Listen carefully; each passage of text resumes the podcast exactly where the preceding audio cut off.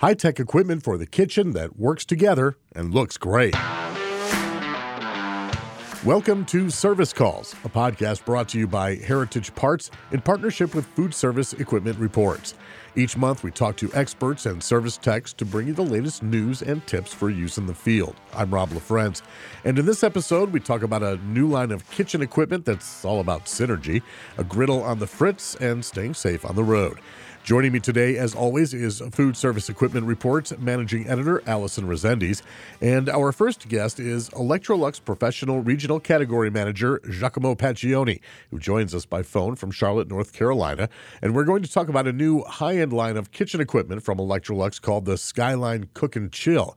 Giacomo, can you give us the backstory about the Skyline Cook Chill solution? Back in nineteen seventy-six, uh, one of the company, the company Electrolux, was the one that acquired the first company that developed the combi oven.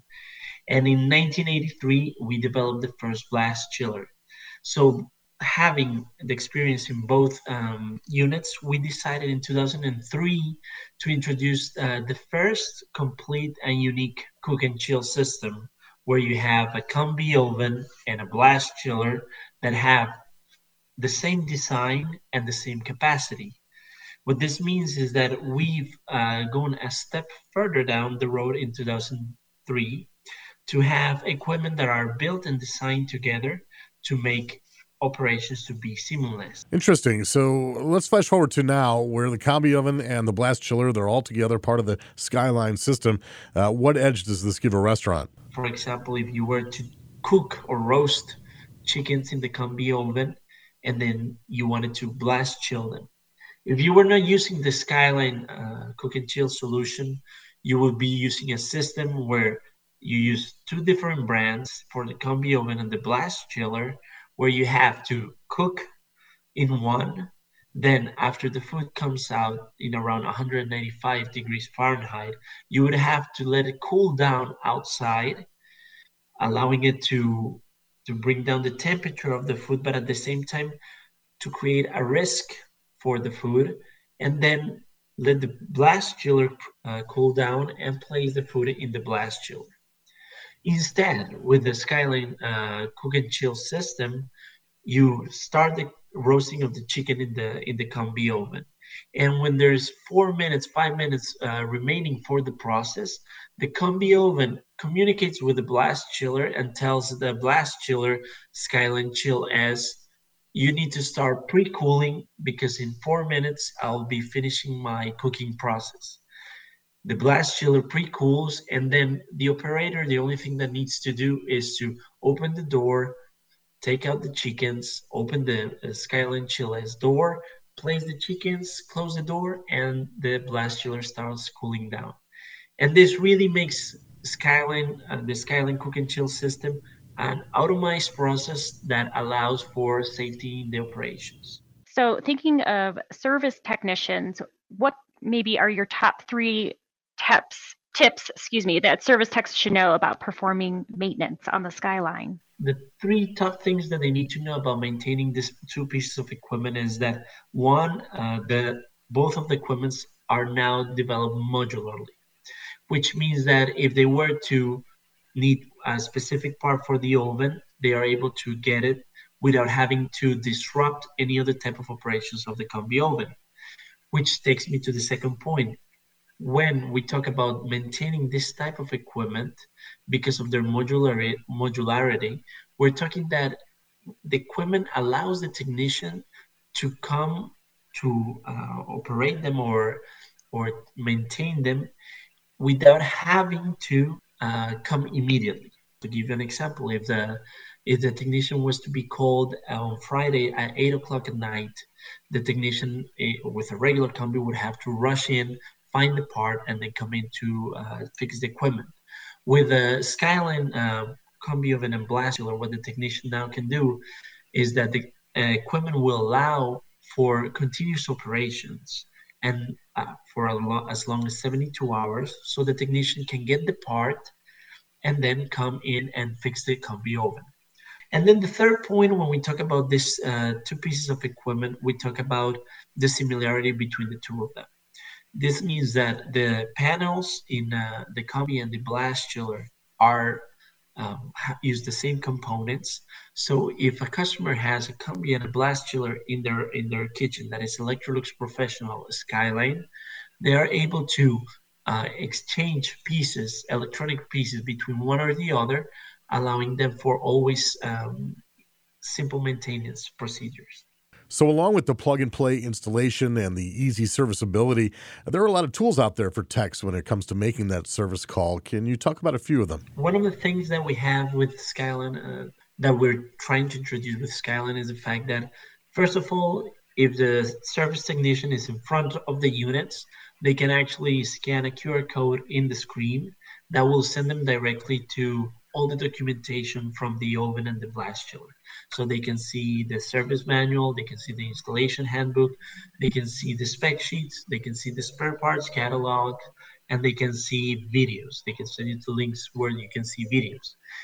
Other than that, if they're not in front of the units, the best resource would be to go to electrolux professional u s a dot com or just go to our Electrolux Professional um, Uh, website in uh, YouTube, where you can find videos that show different types of way of how to operate the unit, um, uh, do different type of um, repairs or maintenance in the unit. Then the last step will be to email us at profconnect at electrolux dot com, and we will be able to provide them the material. Great stuff on what sounds like it could be a real game changer when it comes to kitchen equipment. That was Electrolux Professional Regional Category Manager Giacomo Pacioni.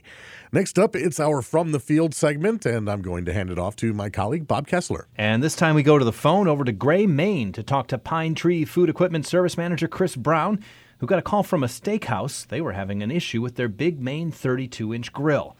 So, Chris, welcome, and can you tell me about the complaint and what the tech found when he arrived? Well, the initial uh, complaint was for the grill um, not lighting, and it was brand new. They had just received it, um, put it in themselves, you know, the maintenance guy put it in, and uh, they couldn't get the grill running. Uh, so we had dispatched a technician out to uh, see what we could find out.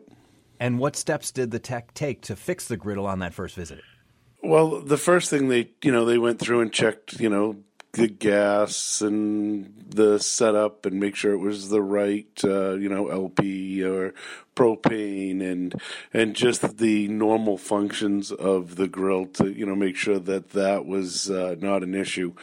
Uh, then, you know, looking further into it, they, you know, Got, they were able to get it running at that point, but not not one hundred percent. You know, we, we got them up and running for the emergency, and they were able to use it.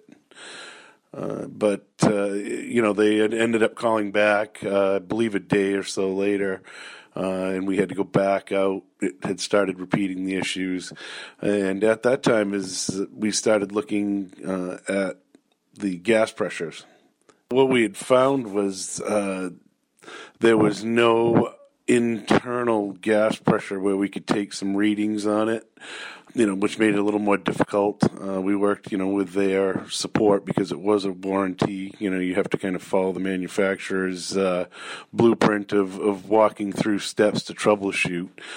We ended up putting in a little port so we could measure the pressures and, and found that, uh, you know, the gas pressure incoming was not correct at that time. And then a few days later, the restaurant called with the same problem. So what did the tech find this time, and then what repairs were made? What we ended up doing was uh, working with the manufacturer, tested the uh, probes, the main control probes, and they felt as though that could be the problem. So we replaced them at their uh, their direction. And at this point, you're on the phone with the manufacturer. What did they have to say? They were scratching their head a little bit. Uh, believe it or not, they were actually at one point where they didn't know if they could even fix this unit, and they may have to replace it. Once the new probes didn't work, the tech installed a valve that let them test the internal gas pressure and ran diagnostics with a water manometer. What did the tech find? Well, they found that the gas pressures were off. we were getting some readings of about four point five, and they were recommending about five point one, uh, which we also found later is pretty critical. Uh, you know, some of the equipment is more forgiving than others uh, with the gas pressure tolerances, and this one actually uh, really needed to be close uh, on the uh, on the pressure, or it would make the valve chatter and uh, you know, cause some issues. So could you explain what the problem was with the griddle all along? Well, the problem was a gas pressure problem all along, um, but not having the means, like I said, to test it initially. Uh, you know, nothing internally where we could get in and, uh, you know, check it internal to, you know, the, the unit. You know, we we... stumbled around with a manufacturer a little bit. And yet another case of perseverance and patience paying off, thanks to Pine Tree Food Equipment Service Manager Chris Brown. Next up, let's talk nuts and bolts. In this segment, we get tips from techs like you who spend their days in the field, and one thing's for sure, you get a lot of windshield time. So let's go to Baltimore and E M R Service Tech Dre Hinton, who has some safety tips for when you're behind the wheel. My top tips on safe driving, nothing never heard of, it's defensive driving. Looking in the cars to see what people are doing, whether they're paying attention. If they're turning left in front of you, look in there and see, are they looking your way? Are they even um, noticing that you're there? And on the freeway, if you're paying close enough attention, you can sometimes anticipate people changing lanes before they use their signals, if they use their signals at all. Um, Second, and the biggest tip, I think, is don't be in a hurry. Take your time, leave space, get there safe. And here's Clark Service Group's Regional Field Supervisor, Kobe Patterson. My advice for technicians on safe driving is being aware of your surroundings. Anywhere from people on the sidewalk, traffic around you, traffic lights and signs. Just making sure that you have an idea of what's happening around you. Also is safe following distances. Most service technicians have larger vans with a lot of inventory in the back that weigh down your vehicle. So giving yourself plenty of room from the vehicle in front of you, that way you have time to stop if you need to, in an urgent situation. Next up, let's go to Saint Paul, Minnesota, and Smart Care Equipment Solutions S V P Geeter Osgood. Number one, never drive distracted. Put your addresses in your G P S's before you start driving. Keep those G P S's or phones at eye level so that you can keep a full view of what's ahead of you, and pull over if you get into extended conversations. Number two, do a walk around your vehicle. Make sure you check your tires, your wiper blades, and anything else around your vehicle that might get in the way of safe driving. It's really important that your vehicle is in good shape. And finally, we drive very heavy vehicles with lots of parts in them and lots of other things, so secure all the items. Make sure all your parts in your refrigerant canisters and clipboards and everything is secure before you start driving. Because when you, if you have to hit the brakes, you don't want any of it fall, flying around. So uh, there's your top driver safety tips. Keep safe out there. And this is Malaki Parts and Service C E O Rich Malachy Farrell Junior This is my four top tips for driving safely on the road. And number one is keeping phones out of reach. I think it's very important with all the technology we have today to be easily distracted. And for me personally, and when we talk in meetings, we let the technicians know while you're driving, you should not be answering text messages or phone calls, and you should probably store it out of hand's reach. Number two, tools, parts, equipment, Freon tanks, et cetera are all in the van. They should all be secured safely in, in order to make sure that things are not bouncing around and become a distraction, especially when you have things like Freon tanks and acetylene. Um, those need to definitely be secured safely. My number three is uh, headphones, earbuds, and things of that nature that might be still in your ear. I, I think we need to take those out so we can be very alert and hear everything that's going on. That could often be in the way, obviously, of us hearing and uh, being alert for other drivers around us and pedestrians. And number four is really just follow the rules of the road, okay? We don't need to speed. We don't need to bob and weave.